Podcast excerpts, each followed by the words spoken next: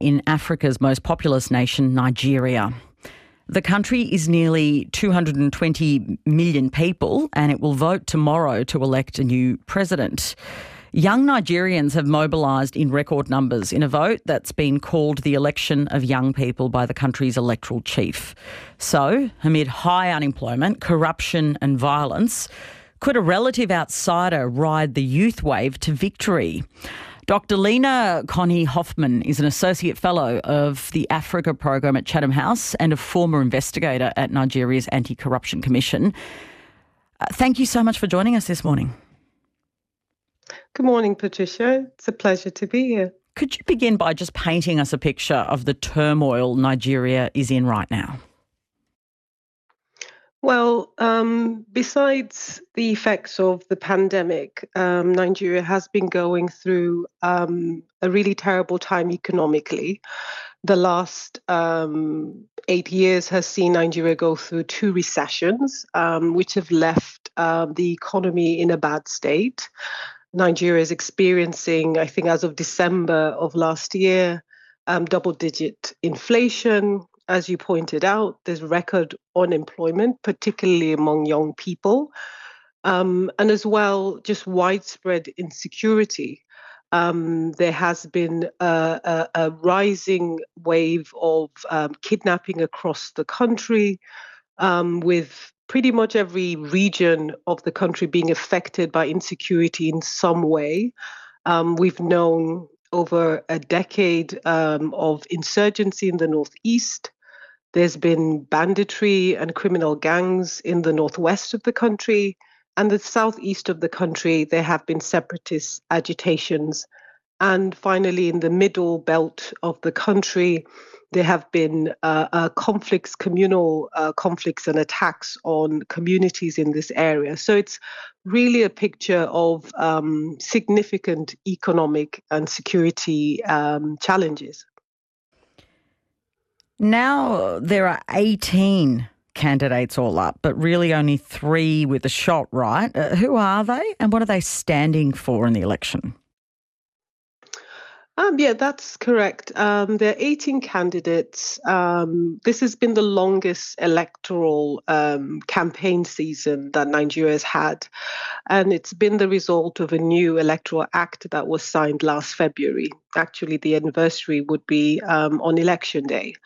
So it's allowed for a longer period of time for presidential candidates to be assessed, for their manifestos to be explored and as a result of this long lead up to the elections, we've had three main candidates emerging to the front. Um, the first one, um, the first candidate um, to speak of would be representing the com- incumbent um, governing party, which is the um, All Progressive Congress. It is led by um, the flag bearer of the party, Bola Ahmed Tinubu. He's a former governor of Lagos State. Lagos State is in the southwest of the country, um, the economic or commercial center of Nigeria. Um, the second um, candidate of note is of uh, representing the dominant or the main opposition party. His name is Atiku Abubakar. He was a former vice president um, in Nigeria. He's known as a businessman, a mogul. Um, he's run for office um, five times previously. This is his sixth go at it. And to round up the top three is a candidate from the southeast of the country. His name is Peter Obi. He was also a former governor in the in a southeastern state, Anambra, and he has um, run one of the most audacious campaigns we've seen in um, Nigeria's political history. Can you talk me through why it's been audacious? And I understand young Nigerians have really flocked to him. Tell me about what's happened there.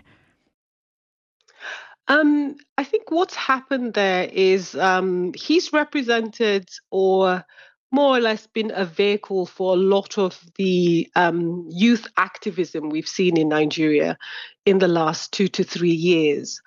Um, following um, a wave of protest in Nigeria in uh, winter of 2020, around about September, October of 2020, um, there was a lot of outpouring of activism in the streets and online, um, and a lot of that um, discontent, particularly at how abruptly that protest movement was uh, clamped down upon by the federal government, a lot of that discontent has been unresolved and sort of stayed under the surface of political life in Nigeria. So um, it was really just lying under the surface, looking for um, a vessel, a vehicle for an outlet, partic- preferably a political out- outlet. And the Peter Obi campaign has um, been that um, vehicle um, for the mobilization of young people engaged in politics in a way that we haven't seen in 24 years of Nigeria's uh, um, democratization journey since it returned to democracy in 1999. Thank you for giving us such a good explanation of what's going on in Nigeria. Really appreciate it. You're very welcome, Patricia. It's nice talking to you. Dr. Leena Koni Hoffmann is an Associate Fellow at the Africa Program at Chatham House and a former investigator at Nigeria's Anti Corruption Commission. ABCRN helps you understand the world. Find more of our stories on the ABC Listen app.